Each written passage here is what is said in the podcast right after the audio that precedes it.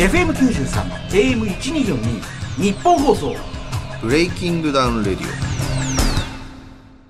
こんばんは、フリーアナウンサーの総口昭久です。1分1ラウンドで決着をつける全く新しい格闘技の大会、 BreakingDown をはじめ、えーバズるブランドを作る企業、レディオブック株式会社の代表取締役 CEO、ゆうごさんとお送りしているこの番組。なんと今週ゆうごさんは、えー業務がとても忙しいということで、えーお休みという、ね、大丈夫です。えーある意味、リスナーの方が、喜ぶ方が来ております。ブレイキングダウンでもおなじみ、米尾さんです。よろしくお願いします。えー今、リアルタイムで言うと、朝8時10分っていう、はい早いよ。早いですね。いや、すいません、ほんと米尾さん。え先週も怪しかったんですよ。えね先週ゲスト、吉本興業のガリットチュウさんってわわかはいはいはいります？で、あのーブレイキングダウンね、福島さんっていう、あの、モノマネのとこもやってた、あのガリットチュウの、あいわゆる、まあ、いわゆる有名な方の方っていうか、が、めちゃめちゃ、あの、ブレイキングダウン好きで、ええあと、柔術。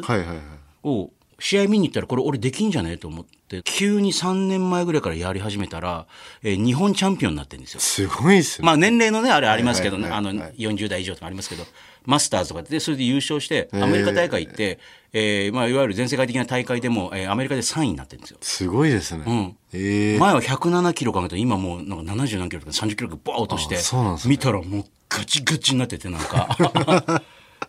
で、ブレイキングダウン出ないんじゃないですかって言ったんですけど、まあでも打撃はやっぱり、でもほら、まあ見てても思うんですけど、打撃なしで、ただ寝技だけのブレイキングダウンって、まあ、つまん。ね、膠着して終わりとかじゃないですか。で、そんな話を、あの、先週したんですけど、それもゆうこさんね、俺だけなんかリモートでとかって言ってるから、えータクシーが来ないとか、もうすごい雨も降ってたんで、はいはいはい。まあでも忙しいんですよ、多分。まあ、そうですよいろいね。ろとね。はい。だって昨日電話かかってきたんでしょ、絶対。そうです、そうです。どんな感じだったんですか？夕方来ました？いや、LINE 来て、で、僕、今日、まあ、それこそ10時から大阪行かないといけなかったんで。この後東京駅から新幹線乗る？そうっす。だからこんな早いんですか？そうっす。ゆうごさんも大体早いっつったって、まあ10時とかだもんね。でね。これ、普通にあのーまあ土曜日の朝撮ってますけど、はい。あの、結構働き者のなんか働いてる時間ですよ、これね。結構じ早いですよね。早いですよね。はい小宮さんも早い方でしょ、これ。さかなり早いです。え、10時に大阪に行くんですか？そうです。それ、なん、なんですか？あの、僕のファンクラブのイベントがあって、ちょっと待ってください。もうもう、ごめんなさい。想像をさらに超えてる状況になってるんじゃないですか。ファンクラブのイベントがあるんですか？そうなんですよ。私てっきりだから大阪に行くっていうからなんか料理とかのもしくはなんかあのそういう案件的な感じではいはいイベントがあったりとかして「小宮さんです」って言われてなんかちょっとみんないや、違います。そのファンクラブでのなんか、お料理大会、イイベントみたいな感じですね。全然格闘家っぽくないじゃないですか ファンファンのみんなと料理料理のイベンそうトなんですよ。えファンクラブって東京とか大阪とかに今なんか東京でもやってるんです今か3都市回ってて、東京、福岡、大阪。ああそう名古屋じゃなくて東京大阪福岡でそうです。もうそこです。あと札幌されたらもうほぼなんかいわゆるあのアーティストのなんか全国ツアーみたいな感じになるじゃないですか。あそうですか。そこに来る人って、まあ、米尾さん、戦ってる米尾さん、はい。料理してる米尾さん、ね、あのーブレイキングダウンの米尾さんしか見てない方は、はい結構ほら、まあいろんな人に絡まれたりとかして、まあそうそう。お前殺すぞみたいな感じをね、やるぞとかって、あの、はいこの試合の話は後でしますけど、はいそういう激しい米尾さんとかよく見てるじゃないですか。ね。でも私もそうですけど、私、料理系の YouTuber 大好きなんで、えまあ自分も料理好きなんですけど、はい下手ですけど、だからまずね、あの、包丁とかをすごく綺麗に使える人とか好きなんですよ。はい。だから中華系のやつとかで延々と、あの、ネギとかをグーッ切ってるやつとかも。僕も見ます。あ、見ますあれ僕、チャーハンの鍋振る動画とか超好きなんですよ。これね、ごめんなさい。もう全然ブレーキングダウンから離れていってますけど、ま、ま、また後に戻りますけど、あの、鍋をね、うまく振りたいんですけど、ふ、ま、中華鍋買ったら売れんのかなと思うんですけど、でもそのために中華鍋買うのもなといや。あの、チャーハンの醍醐味って、あの、中華の、あの、土台あるじゃないですか、鍋のいや下にある。あの、うちのやつが普通のやつなんですけど、なんか中華鍋がパコンってはまるようになってんじゃないですか。あるじゃないですか。うん。あれって、火力を強くしたら、火がバーって出てくるじゃないですか。んチャーハンって鍋を振るったと時に、米が宙に浮いた時に、その火で炙るのが醍醐味なんですよ。あかんな、ほら、ふんって振るとな、あの、米がブオンって一緒あの、鍋肌でグーンっていわゆるあの、なんかレースみたいな感じでブオンでジャンプするみたいなブオンって感じじゃないですか。ここの段階で、火でちょっと軽く炙られるのがすごい醍醐味なんですよね。じゃあ普通のやっぱりあの、うちみたいにあの、平らなフライパンで、はいあの、普通のなんか、まあ、愛知なんですけど、ガスですけど、でもそれでいくらやってもちょっと違うんですけど。違います。だからあれ見ても、あ、いいなぁと思って。でも、まず普通に触れないんですよ。なんか。いや、あ振るとの、なんか、うわーって向こう行ったりとか、ああと思って。渋谷にすっごい美味しい、その、チャーハン屋さんがありますよ。それごめんなさい。聞いてもいいですか？カニチャーハンの店っていうお店です。見たことある。ありますか？とあ東急ハンズのあそうですいや、いつも見るんですよ。これいつまでも、いつもあるから、もう流行ってんだなって、あれだけほら、いろいろ店も変わっていく中で、い、つ見てもあるじゃないですか？ずっとありますよね。ありますよね。で、行ってみてえなあの、ほら、あの、宇田川町の交番の後後ろにある中華屋とか行ったりするんですよ。はいあるじゃないですか。あの、角角エビとかの、はいあの辺の。なんか町中華とか好きなんですけど、でも、はいチャーハン一本でやってんのかなと思いながら、いつも上を見上げながら歩きながら、いつかい、ああ、でもなどうなんだろう。いや、あのチャーハンの鍋振りはもうかなりもう神業ですよ。米、米さんずっと見てんですかじゃあずっ。と見てます。それ多分厨房からしたら、うわ、あいつ同業者じゃねえかみたいな、あの目の感じみたいな。ラーメン屋さんだからもじーっと見てる人いるじゃないですか、なんか。俺めっちゃ見ます、それ。飲食店行った時結構そういうの見るんですよ。それ、それ向こう側もちょっと、あれ？なんかピーンってなんか、はいこれ見方がちょっとほら、へーとかじゃないから、あの、細かいとこ見てんな、みたいな。いや、気になっちゃうんですよね。ああ。え、そこの方はやっぱりすごいんですか？すごいです。もう神業ですよ。あ、そうですか。何が違うんですか？なんか。もう米が踊ってるんですよ。これを、本当に。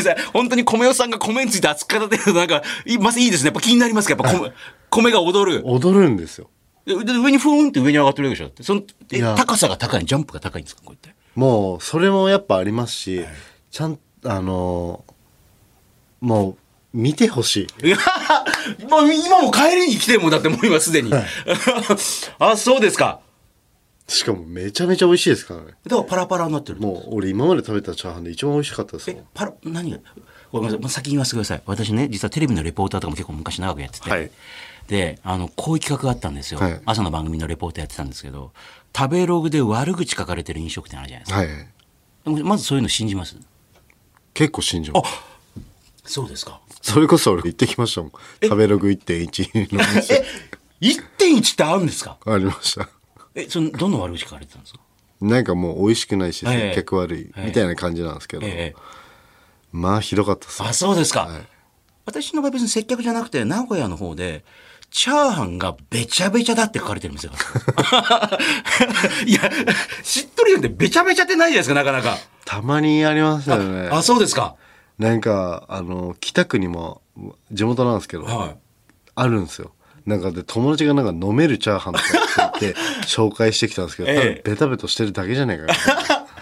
で、それは、だからもう、あのーまあ、まあ、フジテレビのね、あれだったんで、ちゃんと行って、べちゃべちゃだって書いてありますと。で、これレポーター来て食べますけど、いいですかって言ったら、いいよって言われたから、あの、本当に普通に取材で行って、たらチャーハン出てきて、まあ、超やりづらい。なぜなら、横で腕組みしてじーっと見てるから、なんか。はいで、食べると本当にべちゃべちゃしてるんですよ。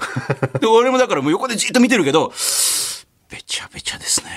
とか言うと、なんかじーっと見てるから、はいでも後で話聞いたらその人はなんか親から継いだ店で、親もべちゃべちゃで、チャーハンはパラパラしてるのは美味しくないっていう考え方の持ち主なんですなるほど。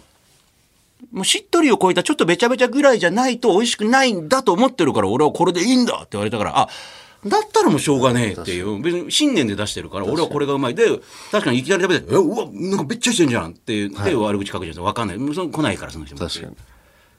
パパラパラですか、やっぱ？僕はパラパラ派です。ああ、でも普通の人やってもパラパラなんないんですよね。やっぱ、まああれは火力と油と卵の料理じゃないですか。ごめんなさい、本当にもうこんなこと話ばっかりしますけど、最初に卵と混ぜるんですか？いや、混ぜないです。混ぜる人いるじゃないですか。はいコーティングした方がいいっつって。でもそれでやったんですけどうまくいかないんですよ。はい。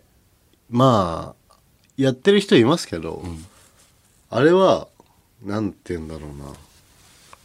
小手先の技だと思います。いいっすね。もうこの BreakingDown Radio じゃなくて、なんか本当に深夜に料理番組やってるって。いい、いいっすね。はいまあ後でブレイキングダウン行きますから、必ず行きますから、はい行きますから。あ、そうですか。ごめんなさいどうすればいいんですか？いやあの要するに、はい米一粒でのオムライスを作るみたいな感覚なんですよ。どういうことですかそれ。卵をコーティングして焼く、えどの段階でコーティングするんですか？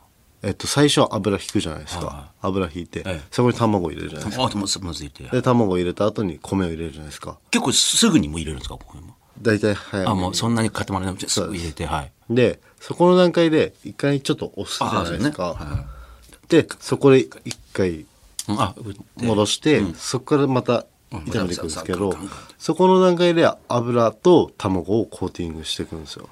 でもね、あのね、ある人が言ってて、なるほどと思ったんですけど、あの、まあ、こんなことなんですけど、広末涼子さんと、あの、噂になったあの方が、はい。誰でもできるカルボナーラっていうのやってて、できないんですよ、やったら。同じようにやってもできねえなーっつって、言ったらある人がそれ指摘してて、一番最後にその卵をね、ペッと割り入れて、あのーカルボナーラにしますって言うんだけど、普通の人がそれやると、あの、やっぱりうまくいかないから、その火入れてる時に最後卵割り入れると、入り卵と、えーパスタになって、カルボナーラにならないぞって言われて、それをほら、もう普通にできちゃうから、なん何に事もなくやって、美味しそうなカルボナーラになる。ので、俺がやるとやっぱり入り卵とパスタになるんですよ。うまくか、なんか、もたもたしてるうちに固まってきちゃって、で、えーっていう。はい今もちょっと思いましたもんだって。米尾さん普通にやってるけど、同じようにやったら多分一粒一粒コーティングなんねんだろうなっていう疑いがあるからもうそういうの。ああもうっていうと、なんて言うんだろう結構はい。まあカルボナーラとかのその入り卵っぽくなっちゃうのいい卵っはぽくなっちゃうんですよ。あれと思って。結構変わった例ですけどえもう失敗例 カルボナーラあ、そうですね。誰もがはい一度はやる、はいはい僕も一番最初に作ったカルボナーラやりましたあ、やりました。中1くらいの時ですかね作ったで、あれ？店と違うぞ。そうなんですよ。ねなって。で、まあ、結局、まあ、そんな状態だったんでなんでそうなるかみたいなのはやっぱ最後卵をあの卵黄入れて混ぜる時に火が入っちゃってるような状態だからじゃないですか、そうそうあーあ、そうか、火止止め、止めないといけないんですよ。なんかね、そういうのほら、ファファってやられると、どうしてそうなんですよね。だからそれで、要は、あのー私はほら、あの、ブレイキングダウンの時はブレイキングダウンの米尾さん見ますけど、それ以外は、イカ飯を作ってる米尾さんとかしか見てないから、もう私料理人として認識してる。まあでもご本人の中でももうね、はい。戦いもするけど、基本的にはなんか基本温泉料理の人っていうなってるでしょ。ファンの方もそうなんでしょ？だって。そうですね。別にちょっと腹筋見せてくださいとかってあるんですか？ないですないです。別に。俺別に料理そんな体も鍛えてないんで全然めちゃめちゃ。あ、試合の時には追い込んでいくんだっていう。あー。で今日もだから大阪行って、はい。何作るんですか今日？今日はえっ、と新茶の時期になってるんで。あ新茶。あ、お茶ね？はい。はいはい。で新茶に合わせたペアリングのコースで夏野菜の味噌汁とかトウモロコシの炊き込みご飯とかあとホタルイカの二八そばとかあとは牡蠣のソテーとか牡蠣で当たってんのに。はい 嫌でしょ、ちょっと今。あ私も大好きなんですけど、私まで、あの、幸運なことに一回も当たったことがないんで死ぬほど食っても。まあまあしんどいっすよやって言うじゃないですか。でも、一回なるともう嫌だっていう人も周りにいますけど。そうですねああ、そう。すめちゃくちゃうまそうですね。めちゃめちゃしかもお茶にペアリングだからお茶変えていくんでしょ？ですよで、その準備ちゃんとして。へえ。でお茶が氷だし？ああ、それ相当時間かかるんじゃないですか、そうなんですよゆっくり。そう。それもね、私もなんか前取材でお茶の専門家の人聞いたら、あの、お湯をそんなぐ、ボーってに入れダメだってみたいな。少し冷ましてからやんないと味が出ないよって言われて、あそうなんだと思って。お茶って温度によってもやっぱ全然変わっちゃうんでそう。だからその人が入れたらね、甘いってなって。こう旨味がやっぱ変わるんですそうよ、熱々夫婦じゃない。あ、そういうの今日氷出しでやって。そうなんですよ夏に合わせて氷出しで。すごいですね。まさか世の中で遠くから見てる人はそんなことやってると思ってないですもんね。多分思ってないですね。だってほら、あの、えっ、と、この間、あ、そう、ネットニュース見たら、あの、高校生でヒカピーさん、あはい。なんかそこ微笑ましく見てたでしょ、なんか。そうですね。これそれとか言ってるの見て、まあ、ミクルさんも笑ってましたけど。可愛らしかったですね。みんなが、あ、いいよーって、おい、暴れんなじゃなくて、はい。あ、元気よくていいね、若者はいいねっていうね、がなんかネットニュースになってて、もうヒカピーさんもほら、まあ、最初の米代さんの時みたいに、今もうグーンって、そうですね。なってて、ね。あのこの間もニュネットニュースでインフルエンサー万博に、そんなのも出てんのかと思って。なんだそのインフルエンサー万博ってイベントはっていう。なんか僕も前出ました。あ、本当ですか、はい。あ、だからこのよヒカピーさんね、これ多分順番で呼ばれて、そうですね。はい。で、そこであの、トースポのなんか、あの、ウェブのやつに、あの、インタビュー答えてて、ええーもう人生がありました、つって。で、そこで、あの、言われた、でもただ、あの、もう、外歩いてもバンバン声かけられるし、つって。まあ、ただ、あの、結構絡まれるようになってっていう、もう似てる似てる。前回ほら、一回来た時に小宮さんも、あれもう本当めんどくさいっすよね、つって。で、ヒカピーさんも、ブレーキンダウンだ。おちょっとスパーリングやろうぜ、って言われて、いや、ないって、みたいな。かといって、もう写真とかも嫌だって言うと、あもうあいつも鼻がもう伸びてとかって言われるからもうやるけど、もう、もう絡まれるの超、これめんどくさいんですよ、みたいな。ー、なんか、この間福岡でのイベントやった時、はいヒカピーのお母さんが来ましたよ。なんだそれいや、なんすか、うちの息子がお世話になっておりますみたいな、お母さん心。お母さんどんな方なんですか？あの、めちゃめちゃ顔似てますよ。あ、もうすごい、あの、あのままおかんになりそうですもんねそう。ですそうです。ヒカピーは弟いるんですけど、え？弟も来て、ええ。でお母さんと弟が来てヒカピー本人は来なかったけどで、すあ、ええでヒカピー内緒で来たんですよ。言ってなんかそういうの言ったら怒られるらしくて母ちゃんやめてくれよみたいななるから、恥ずかしいじゃんみたいになるから。でその前日くらいに俺ヒカピーと YouTube コラボしてたんですよああ、でそういう、まあ、お母さんが来てくれたみたいなのもあったんで、ええまあ、めちゃくちゃ嬉しかったんですよね、ねでそしたらヒカピーの弟いたんですけど、めちゃめちゃ男前でしたよ。え？似てないですもん。いや、ごめんなさい。ヒカピーが、あの、ちょっとブサイク寄りだって言言ってないですよ。はい。と、あの、非常に個性的な顔、もう一回見た。いや、あのね、あの、ちょっと誰でも似顔絵描けそうな感じのなんか、ちょっと、ヒョローンってした目、あの、線ピッピって入れるとなんか、あまり目パッチリしてない系のなんか、え、弟は、目パチです。めっちゃ男前でした。あ、そうですか。はいあの、性格もちょっといい感じのなんか。そうですねおれーとかって、米俺らもやるぜなとかじゃない。あ、そうなんですか。でも、ヒカピーさんも、なんかまあ実際会うと別に多分ああそれね本当にだからほら、でもそういうのを、あの、ほら、あのー裏は見たくないとか、あの、コラボしてる長吉のとこは見たくないとかしますけど、それどうなんですか？うーんだってもうほら、ノッコン寺田さんがもう今もう、いや、そこまで仲良くなんなくてもっていうぐらい今ほら、はいあの、日韓戦の時の相手と、もうガンガンにコラボして、美味しいもの食べて、イエーイみたいになってるじゃないですか。やっぱ別に格闘家じゃないじゃないっていうのがあると思うんですよ、うん。なんか僕はあの負けた相手とコラボとか絶対できないですけど、あそれはそうなんですか。はいあ負けた相手とは俺仲良くならないですよあ。まあ、試合終わって握手ぐらいはね、あの、試合もしない。しないですあ、試合終わったら俺勝手に出てきますよそれでいつもなんかあ反感食らってんですもん俺相手も、おい、ちょっと一応スポーツだろう、これ、みたいな。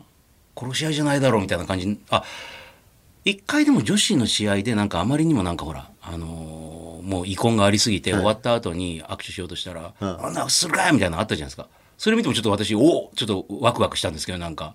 なんか負けたやつ側から歩み寄ってましたよねあれも。そうそうそう、あの、あのほら、控室とかでも結構襲撃したみたいなのに、終わったら、ありがとうって言ったら、それなみたいな感じになってたんで、まあでもそれが普通の人間じゃ人間っぽい、あの、そんなあの、いろいろあったけど、うん、拳交えたら、友みたいなんじゃないだろうとかって、普通のほら、生活だレベルだったらないじゃないですか。はい。い、きなり殴りかかられたりとかしたら、まああれはあれでって言われたら、いやいや、無理だろうってなるけど、なぜかね、スポーツの世界と格闘技の世界はもう OK みたいな感じ。そうなんですよ。じゃあそれはやっぱり無理だみたいな。無理ですね。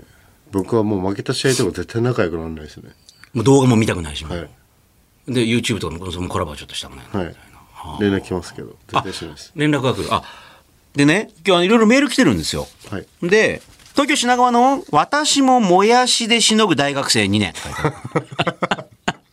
そうあのガリット中の熊谷さんでもう一人の方が、はい。あのーなんかもうか金がないっていうあとあのパチンコ大好きでみたいなであのもうお家が超貧乏であの熊谷さんってね、はいはい。えーあまりにその家賃を払わなさすぎて家を取り壊されたっていう。でど、ど、どれだけ払ってねえんだよっていうね。しかも、ありえないぐらい不思議な家の、なんか、ペラッペラみたいな2階建てだったらしいんですけど、で、あのーずっと子供の頃、何、何歳までだっけ？中学まで歯磨いたことなかったっていう。マジっすか？で、いや、お金なくても、はあくらい指でもなんかやるとかって言ったら、あの、家の、その、母親の教えで、歯磨き粉買うんだったら、もやし買うえー で、いわゆるあの、もやしでしのぐっていう、もう、でそれでこう来てんじゃないですか、もやしでしのぐ。なるほどね。えー前回の放送でガリトチュ福島さんも言ってた、そう、福島さんも言ってたんですよ。対決した選手同士のコラボも俺、俺反対っすって、福島さんは。で見ててもだって、はなんか、じゃあもともと仲良かったんじゃないのと思っちゃうし、みたいな。私はこ、私はコラボ賛成派です。理由は、格闘をやる方は強くなる、強さで魅了するということを目的としていることが多く、反目することは特段目的にしていないんではと思うからです。人それぞれかとは思いますが、選手同士が、お前のここは強いな、ここは鍛え直した方がいいな、とか語り合ってスパーリングしたりするのはもっとたくさん見てみたいですっていう。まあ、まあ、それはそれでっていうね、まあファンは見てみたいですよねああ。いや、だからほら、あの、ギャップ萌えじゃないですけど、あの、あらあらって言った後に、ちょっとほら、あの、飯田さんとかもあんなにこうね、キリッとした感じで、あの、いつもクールなのに、でも、YouTube とか見ると、時々なんか美味しいもの食べて、ニコとか笑ってるの見たら、キュンってするような、ほら。はいね、だからに、オラーってやってる人たちがちょっと笑ったりしとかしてるのも、あの、見たいっていう人もいるのかもしれないですけどね。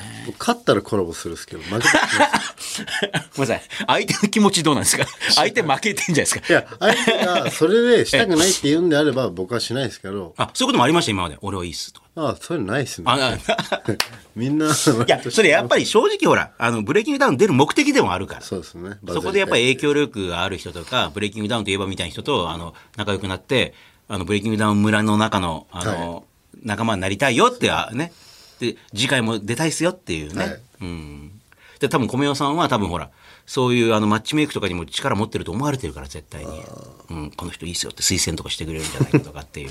何もできないですけど でも多分外側から見てる人はね、なんか思う、なんかあるかなと思って。はいね。どうすか？ねあの、コラボは賛成派の人もいる。でもやっぱりこれからもやっぱりもしもね、試合するとしたら負けた人には負けた場合はもうしない。負けたらしないですし、あの勝ったらします。で、ま向こうが嫌だっちゅうならやんないけどって、無理はしないけどっていうね。いややっぱ再生取れるんで。結局。いや、やっぱりあの、いほら、あの、料理もいいけど、例えば、あの、ブレイクダウンのこれからについて話しますって言うとやっぱりなんか再生が伸びたりとか、やっぱみんな興味あるじゃないですか。そうなんですよ、意外と単純なんですよみんな。いやいやありがたい。気になるもんだって真面目な顔してこうやって言われるとだって飯田さんとかも、あと1、2戦したらもう出ないかもしれないみたいなこと言い始めたりしてるから、なんか、え？みたいな。で、飯田正則引退かとかっていう動画見たら、全然関係ないやつが切り取って勝手に、いやいや、お前が勝手に言ってるだけじゃんみたいな。しまった、まあ、再生数増やしちゃったよこれと思って。いや飯田さん言うても38ですからねだってもうもうもちろん引退もされてるんですもんね。そうっすようんうん。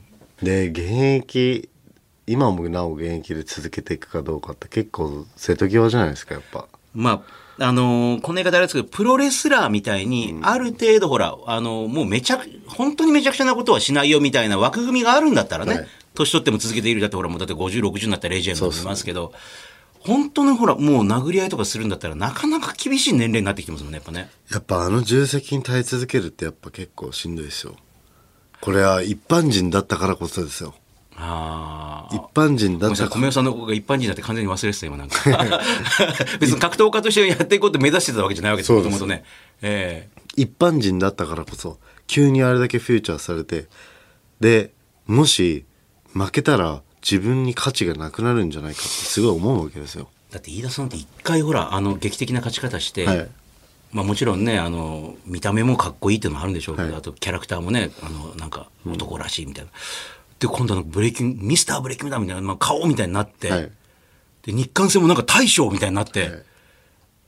普通に考えたら、まあ、こっちはほら飯田さん行けやーとかって思いますけど、でこの間もまあ正直ほら3ラウンドとかなってるから、なんで見合ってんだよもっと言ってくれよとかって思いますけど気持ちわかるわけですもんわかります、で日韓戦になるとさらにほらなんか日本日本しょってけよっていやいやしょいたくないよそんなにっていう。しょいたくなかったでしょ日本しょいたくないちょっと待ってみたい。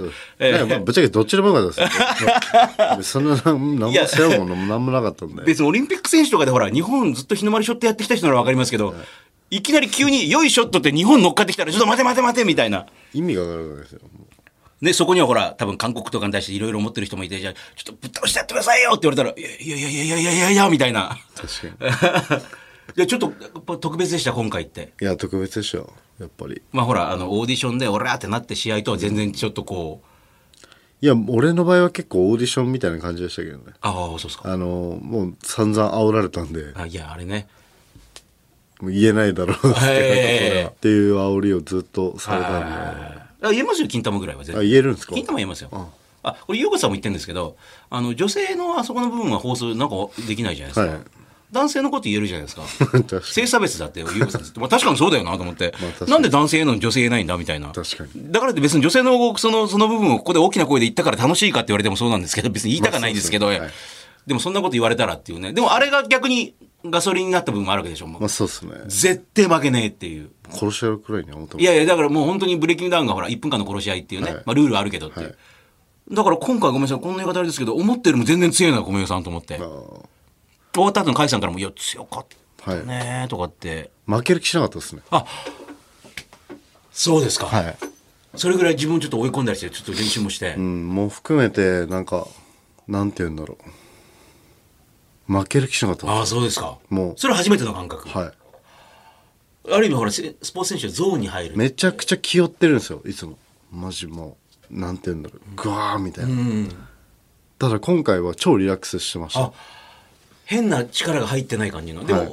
格闘家とかでも本当に強い人ってなんかふわーっとしてるじゃないですか。いきなり強くなるっていう。で今回みくるくんもコメントで言ってたんですけど、まあ米をちょっとリラックスしてますね。おうおう言ってた本当に超リラックスしすぎててもう全部客観的に見えてるみたいな状態だだったんですよね。あだってブレイキングなんて本当にもうグワーってなってるイメージじゃないですか、もうなんか何が何だか分かんない。もう1分間で終わってる終わってるみたいな感じの。すごいあ今俺はこうやって戦うぞみたいな、はい。俯瞰して見てるみたいなそうそうそう。なんかまあ言うて俺も8000くらいしてますから、もうそんな人生のはずじゃなかったんですけどねなんかね。まあ8000ってブレイキングダウン8だからまあまあですよねもうね。そうそう。点5も出てるとはいえ。そうそうそうほぼ毎回出てるっていうね。結構な感覚で点5も入れたらもう結構な感覚で試合してますもね。そうんですよ。でもそうこうしてるうちになんかどんどん強くなまあ今回塗り坊さんもなんかだんだん強くなってきましたけど強くなんか。なりましたよねね。塗り棒まあ今回延長には行ったとはいえ、はい。ああいうほらあのスカッとする勝ち方で小宮さん勝って、いやもうマジで負ける気しなかったです俺。もう1ラウンドでダウン取りたかったのは本音ですけど、ねえ。そしたらまあ負ける気しなかったです、まあまあええ。じゃああのほら今後について話しますとかもおっしゃってましたけど、はい。だってそこで10年後とかではもまだやってたいっていうから、あそこまで腹くくった部分ってあるんだと思って。ありますあそうですか。だだってもう正直言うと、まあ、あのさっきの話でファンクラブもできて別にほら戦い続けてください的なじゃないファンもたくさんいるじゃないですか、はい。別に米尾さんが好きだから別に、あのーね拳をなんか本当に殴られたり徹夜出たりとかしてるところとかもはい。ういいです、見たくないですもう痛そうな顔見たくないですみたいな方もいるでしょ。そうですね。ね。あの料理とか一緒にしてあの、穏やかに笑っているあなたが好きみたいな感じの もういるでしょたくさんけ意外に。そうですね。特に女性のファンなんて結構そういう方多いんじゃないですかなんか、もう戦ってるの見たからいい見た見たみたいな。友達とか見れないっぽいですよそうですか、はい友達は女の子とかあそうですか、はいいや、もう痛そうだからいいよっていう。いや、だから私もだから、あのーね、知り合いとかにたまに聞くと、ブレイキングダウン、あ格闘技は見ない見ない。ブレイキングダウンは見るっていう。えー、女性とかで。あでもそういう人多いっすよね多かった。なんか格闘技見たことないけどブレイキングダウンは見てるみたいな人って結構多くて。えいやそうそうなんですよ。いや、それも、あのーごめんなさい、うちのあの嫁の弟がもんじゃ焼きやってるんですよ。はいはいはい。三茶と。で、この間行ったんですよ。はい。で、食べてて、で、どんなことやってるんですか？とか、いろいろラジオとかやってて、あのブレイキングダウンのラジオ、え？とか言って、え、格闘技とか全然皆さん見んのって言ったら、いや、見ない見ない。あ、見ないよね。って言ったら、ブレイキングダウンだけを見ますっていう。だから格闘技とかって思ってないんじゃないですか、なん確かにまあ人間ドラマみたいな。確かに。まあそうっすよね、うんうん。まあ今労働人口3割くらい見られてるみたいなこと言ってましたよこの間。まあこの時代に、すごいっすよね。いろいろ楽しいものがあるのに、なんでそこを引きつけると思います？改めてなんか。だって似たような大会もいろいろ出てきたじゃないですか。はい。はいはいなかなか同じになっていかないじゃないですか。いや見せ方が圧倒的にうまいんだと思います。あれは YouTuber をやってブレイキングダウンがここまでバズったのは、えっとみくるくんが喧嘩自慢をずっと自分の YouTube でやり続けてるっていうまず文脈と、あとまあみくるくんの見せ方とかの動画、YouTube とかの動画を作っていく上でのノウハウがねノウハウがかなりあるっていうのがかなり大きいと思いますやっぱり横でも見てて、わあ、勉強になんなと思う瞬間とかあります？なんか。昨日。昨日一緒に飲んでましたけど。おお、そうですか。なんかやっぱ本当常日頃考えてんだなって思いますよ。えーと、そまあ、言える範囲で、例えばどんなことだったんですか、それ。まああのちょうどあのノンタイトル。があるんですけどそれを誘われて。おやんないっつって。はい。で、なんかプロデュース能力がすごいうまいじゃないですか、それはセルフプロデュースとかも含めて、だからなんか俺とかのことも気かけてくれて。多分いろんな選手のこと気にしてんでしょ、なんか。そうっすね。自分のことでも相当忙しいのに。で、じゃあなんかちょっとやろうよって。そうですそうですで飲食店の話とかもいろいろしてくれたりとかして。ヒクルさんって飲食店でやってるんですか？はやってないです。だけどなんか、どう？とかって。そうですそうですああ。まあだから、いろんなとこに目を配りまくってる人多分ね。まあでもどうなんですかね、なんか仲いい人,、人ってなってる場合には、結構そういう感じではありますけど、まあ、誰にも誰にもって感じではないようなああ、いや、だから多分そこは、あの、独特の嗅覚が、多分オーディションとか見てても、え、この人撮るの？って思う瞬間があったら、ああ、やっぱ、あの、本戦見たらすごいな、とかっていう。なんかたそうそうなんですよ。みくるくんマッチメイクがすごい上手くて、やっぱり、あの場で決まるじゃないですか。で、あの場で決まるんですけど、え、この人と、いや、こっちでやった方がいいんじゃない？とか思ったけど、本戦見たら、あ面白い試合になってるとかって、どういう、こうね、あのーやり方があるのか、でも多分、なピーンと感じるものがあるんですかね。すごい上手いと思います。ああ。え、この間のだってあれ、どうした？最初にほら、あのー人気投票でこう、はい。なって、で、それに入らなかった方は戦って上がってこいみたいなのあったじゃないですか。はいはいそれだから知らなかったでしょ？全く分かんなかったあれ動画で見てどうでした？なんか戦って勝った人だけ上に上がってくるっていう。なんか地下格闘技場面白かったですよね。うん、いや、だってリングもないし、はいなんか人がこうやって前で、そうそうなんか来たらうん押し返したりしましたけど。面白かったですなと思ってああ。まあ、ただほら、あのーこの番組たま、時々出てくるんですよ。ひろゆきさんが言ってたんですけど、あれ面白かったですけど、あのー人気投票をずっとこれから毎回やっていくと、あのほら、昔から、まあ、小宮さんもそうですけど、い、て、あの、みんなが知ってる知名度になって人気のある人がもう固定化しちゃうから、それもどうなんですかねとかっていう部分もあってる。思うじゃないですか、うん俺ブレイキングダウン出続けてまあまあ多分あの飯田さんの次くらいの多分知名度あるんうんうん。ですよ、うん。で俺ないんだと思いますじゃあ何でしたっけ？10位ですよ。ギリギリ。そうですよ。あれ、そうでしたっけ、はい。それ、後で自分でやっべえと思いましたね、じゃあなんか。いやまあやばいというのは思わない次俺戦ってから、うんひな壇か、みたいな。いやこれはあのなんていうんだろう俺はもうキャラクター的に嫌われるキャラクターなんで もう人気投票がそうですか？そうですよだってファンクラブがあるエスカレートじゃないですか、だって。いやまあそれついてくれる人はいますけどブレイキングダウン見て好き嫌いがやっぱはっきりしてるのかああ。飯田さんみたいにみんながいいねとかじゃないっていう。そうああ。それで言っても10位ですか？らそう。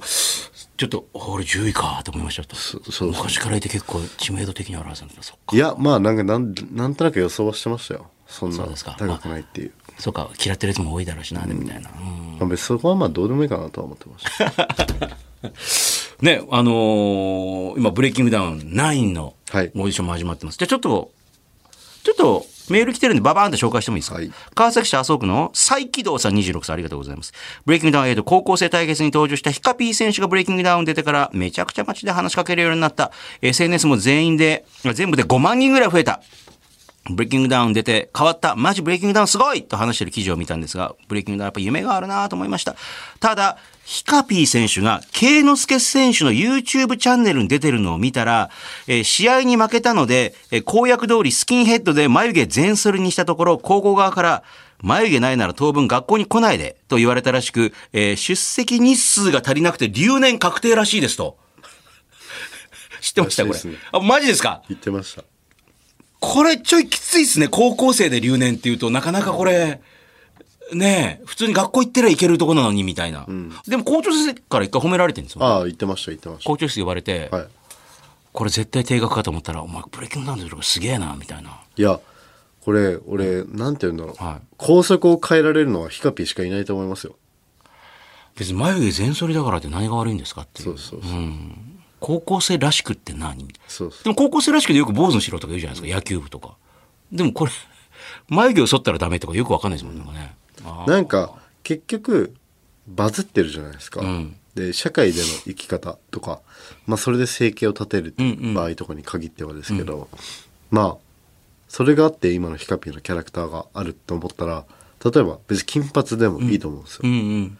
たら、まあ、学校の校則が良くないわけじゃないですか。ってなってきたら校則変えられるのはヒカピーしかいないんじゃないかなと思うんですけどね。影響力もあるわけですもんね。今相当に。じゃあこれ、ヒカピーが聞いてるか、もしくはヒカピーのお母さんか弟か誰かその周りにいる人がいたら、校則変えるように言ってみたらどうなのっていう。今立ち上がられたら高校側もちょっと考えざるを得ない部分ありますもんね。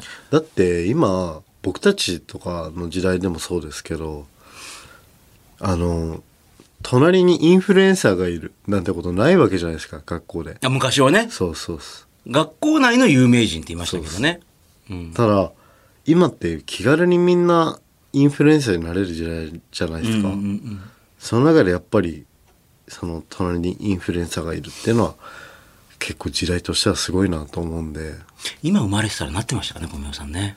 どうなんすかね？でもやっぱり学校とかに行くのもう嫌だとかなってたんですか？多分行ってないと思います いや、だからまさに今こそ行かなくても全然いい時代になってるってね、昔だったら学校ね、まあ、それで苦労した分があると思うんです。学歴がないと就職できないとか、こんな職つけないとか。今だって別に、ヒカピーさんも普通にこのまま学校、まあまあ行くんでしょうけど、あの、行かなくてもいろいろ食べていける方法っていうのはあるって、いろいろ分かってるわけですもんね。はいん。これを TikTok のライバーとかやり始めたら如実に思うと思いますよ全然そこにはまた違う世界が広がってるぞって学校以外のところに。めちゃめちゃ稼ぎますからねやつら。あ、そうだ、え、TikTok 稼げないんじゃないですか？いやライバーやばいっすよ。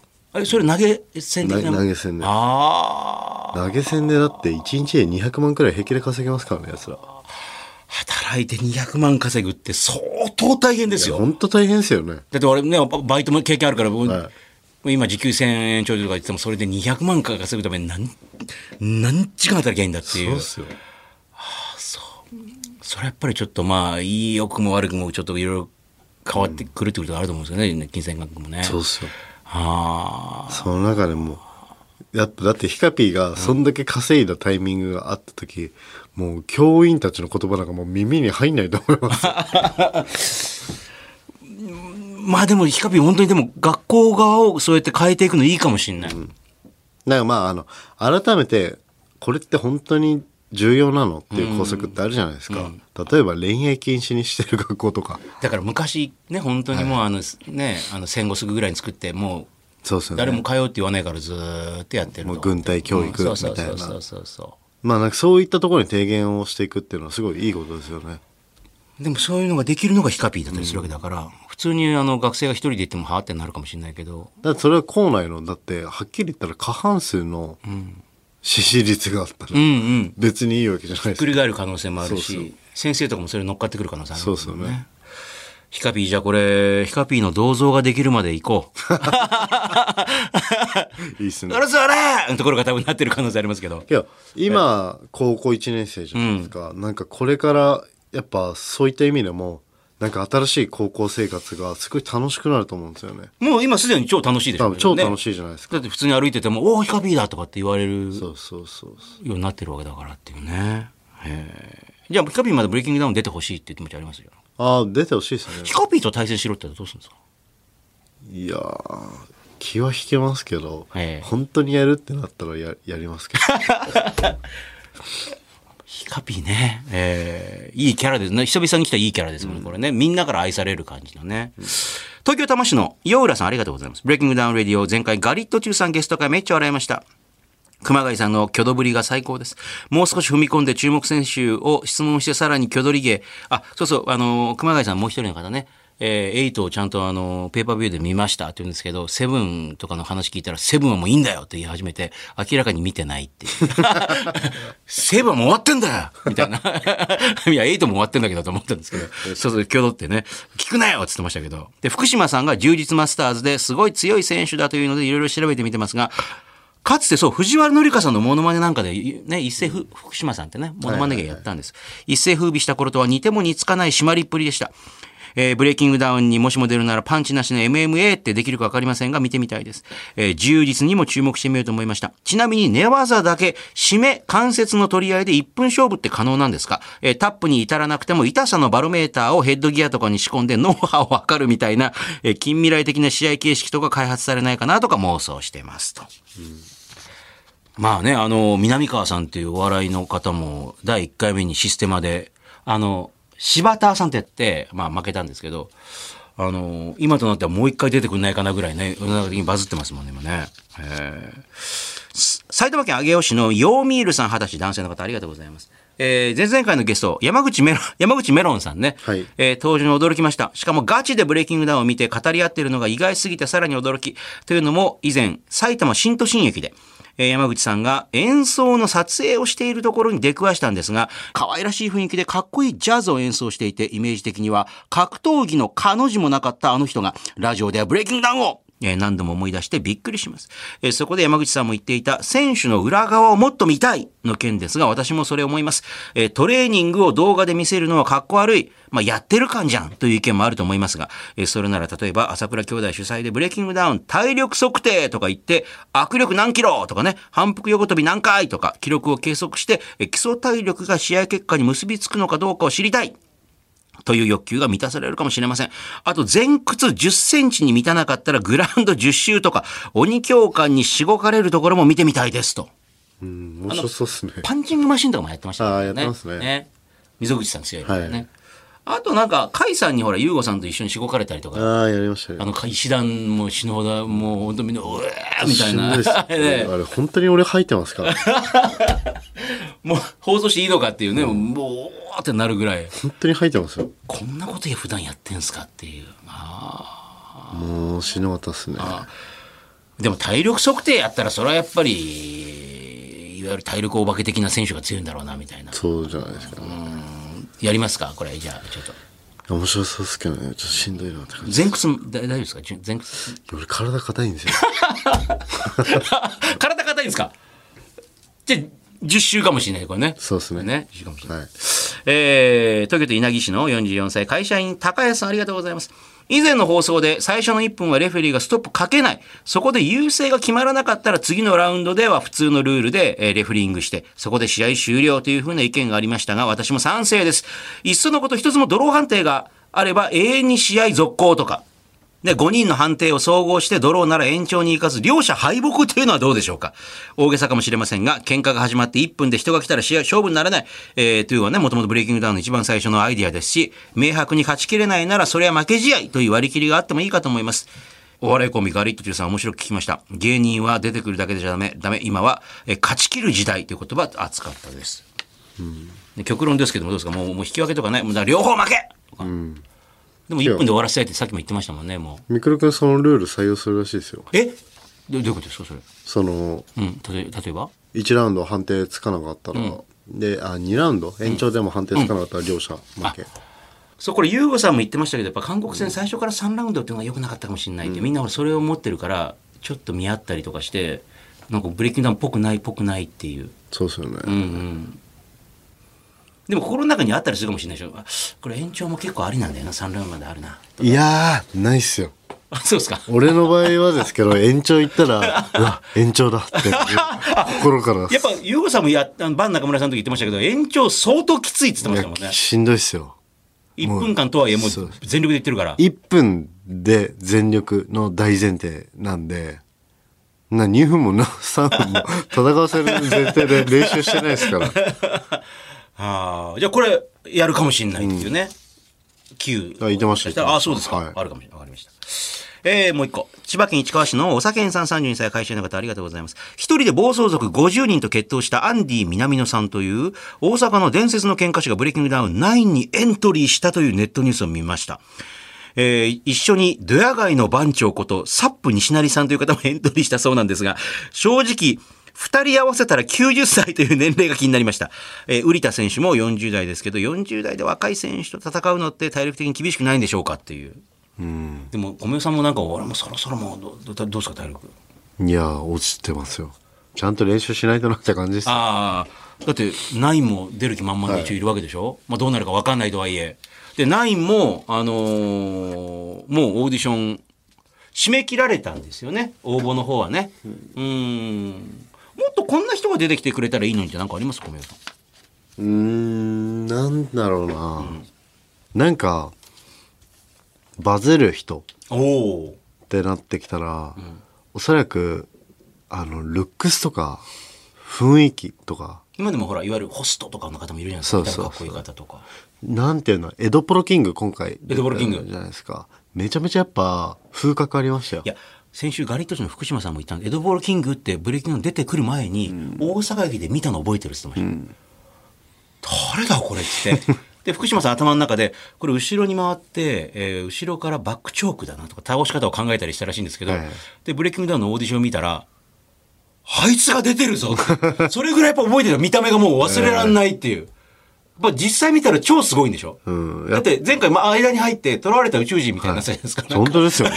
もう両者超でかくて。1対2で行くかって言われて、絶対にやめてくださいって言ってましたもん。勘弁してくださいね、えいやエドプロキングとかサトルもですけど、やっぱなんか喧嘩やってきたなっていうのがにじみ出てるやつっているんですよ。えやっぱあの格闘漫画見ると、あの、オーラを身にまとってるみたいな、こいつ、本当にもう人倒してきたなみたいな。それはマジでオーディションでわかります。あ、いわゆる生きってオラーってやってなくても、あ、こいつ本当に強そうっていう。うん。ちゃんとやっぱ喧嘩してきたやつって出ますからね。えー。それやっぱりもう、ははまあ8回戦ってきてからもますますわかる。う。ん。まあなんかやってきてるやつってまあなんとなくわかるんですよ、話をしてたりとかしたら、ただまあオーディションで一発見てその風格であこいつ強えだろうなみたいなのはなんとなくわかります。え。ーオーディションのね、応募を締め切られて、これから実際にオーディションが行われる。その時も多分ね、小宮さんもちろんひな壇にいらっしゃるんでしょうけれども、一体今回どうなるんでしょうか。今回、小宮さんをお迎えしております。ニッポン放送。 BreakingDown RADIO えー、ゆうごさんがね、忙しすぎてお休みということで、私、総口秋さが、 BreakingDown の顔、こめおさんとお送りしております。 BreakingDown RADIO。続いて、こちらのコーナーです。私と格闘技えー、ゆうごさんが BreakingDown を立ち上げるときに、まあ、元総合の格闘家として格闘技の裾野をどんどん広げたい。ね、まさに今広がっております。えー、格闘技と聞くとハードル高いと思いがちですが、リスナーの方、まああなたもね、昔、空手、柔道、剣道などやったことがある。ね、そういう方も多いはず。あなたと格闘技の接点を思い出してもらうコーナーです。東京板橋の会社員ネキさん28歳女性の方ありがとうございます。私はインスタでモデルさんがキックボクシングやってるのを見て、1年ほどキックをやったことで、え格闘技に興味を持ち、他にもやってみようと思うようになり、ネットでいろいろ探した結果、えー護身にもね、身を守るためにも役立つかなと思って今、えクラブマガを習っていますと。すげえな。習い始めて自分の変化を感じたのは、メンタルの部分で、クラブマガは全体的に自分が不利な状況でどう身を守るのかというのがテーマ。えーそれで仕事とか逆境とかに追い込まれている状況でも、いや、これなんとかできんじゃないか？と考えられるようになりました。えーただ、えー男性に私あの格闘技やってるのって言うと、ちょっと惹かれるのが悩みですと。確かにインスタとかでモデルさんとかよくキックボクシングやってますもんね。はいはいはいフィットネスのまうんでもほら、そんなにほら、ペチペチみたいなね、バンバンバーンとかじゃないですけど、そっからなんか会社員も自分で会社員ネキって名乗ってるのがもうね、えークラブマガっていう。どう、どうですか？これ面白いのが多分あの男性がちょっと私キックボクシングもやってるよじゃあ多分何も思わないですけど、ええ。クラブマガやってるんだ。結構インパクト強いいや、だから充実教室通ってんの？え？みたいな、なんかね、ガチ勢やんみたいな。キックボクシングだったら、なんかでかい、なんかボヨンボヨンしたものをつけて、はいはい。えーパチペチ、はいはい。ペチペチとかって。じゃなくて多分、もう今多分会社員ネキって名乗ってるってことは結構体とかもちょっと 腹筋割れたりとかしてる可能性ありますもんね。強いんじゃないですかそれどうですかそういうのって？いあでもいいんじゃないですかや、私なんか大好きですよ。か体鍛えてる人。なんかそういうストイックな方とか。これでもクラブマガを選んでるあたりがちょっと面白いですね どこにあんのそれって。しかも同い年の板橋区出身なんで僕もじゃあ、ほぼ同じ頃に下町を、あの、走り回ってた可能性があると。あもしかしたらあるかもしれないですああ。ブレイキングダウンって応募してみてくださいよ、会社員ネキ。会社員ね会社員ネキっていう名前で来たらね、あの、あと思ってください、じゃあ。さあ、格闘技のジャンルやくくりは問わず、あなたと格闘技の接点、思い出お待ちしております。番組メールアドレスは bd.1242.com、bd.1242.com、えー BD ブレイキングダウンの略です。bd.1242.com であなたからのメッセージをお待ちしております。ニッポン放送 BreakingDown RADIO。この番組ではあなたからのメッセージお待ちしております。メールで bd.1242.com ブレイキングの b、ダウンの d、bd.1242.com まで送ってください。この番組のパーソナリティ、ゆうごさんへのメッセージ、質問、まあ、格闘技についてや、会社の経営、ビジネスに関する話でも OK です。そして、いろいろなコーナー宛てのお便りも待っています。まずは、ブレイキングダウン企画室。えこちらはブレイキングダウンの開かれた会議室というイメージで、あなたが考える、こうしたらもっとブレイキングダウンが面白くなる。えー例えばこんなサービスがあったらもっと楽しくなると。まあ、そういうアイディアを目安箱感覚で気楽に書いてください。えーこんなルールを追加してほしいとか、えーこの選手とこの選手マッチメイクしてほしいとか、えブレイキングダウンにこんなグッズがあったら買うのになとか、あなたのアイディア、素朴な意見をお寄せください。さらには、アナザーブレイキングダウン。1分間で、これ、できます。あなたが持っている1分間でできる、まあ、披露できる特技を教えてください。その特技は、1分間で、例えば最高150回サッカーのリフティングができますとかね。1分間でお尻使ってくるみ30個割れますとか。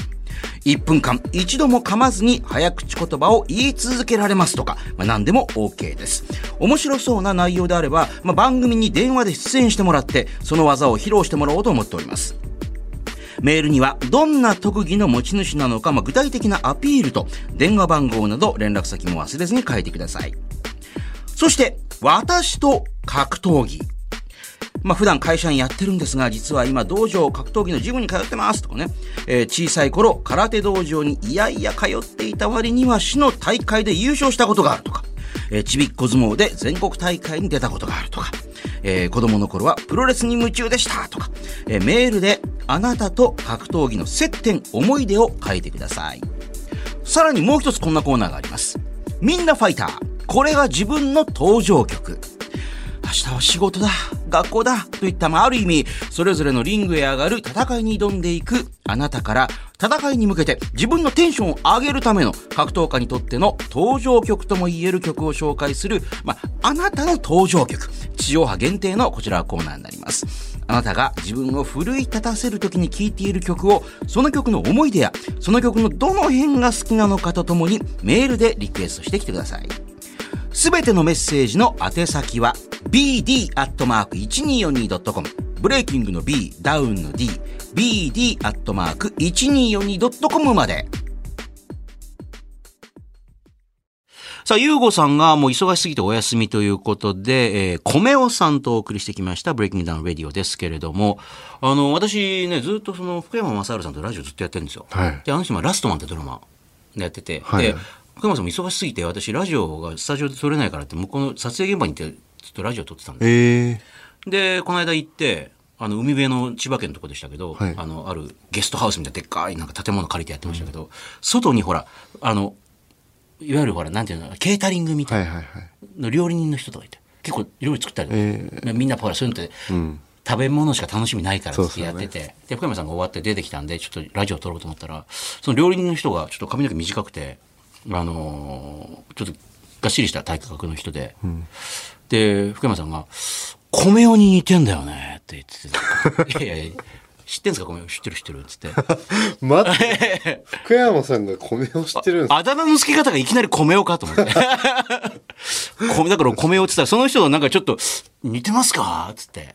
で、で、俺は、あの、米尾さんは、あの、アトレチコ・マドリードのグリーズマンに似てるね ええで、その人に向かって、えで、そうちゃんだってレ、ブレイキングダウンの、あの、ラジオやってるからって、これ似てるんでしょ？っつったら、私、米尾さんに実際会ったことありますけどね、米尾さんの方が全然かっこいいですね。つったら、その人が、ちょっと待ってください。俺かっこ悪いって。料理人ですけど、ちょっと待ってください。ディスりましたよね。いや、ディス、ないけど、米尾さんの方もかっこいい、あ意外と会うとね、体が足いいしよしね、あの、背も高いしかっこいいんですよ。つったら、そう？なんて。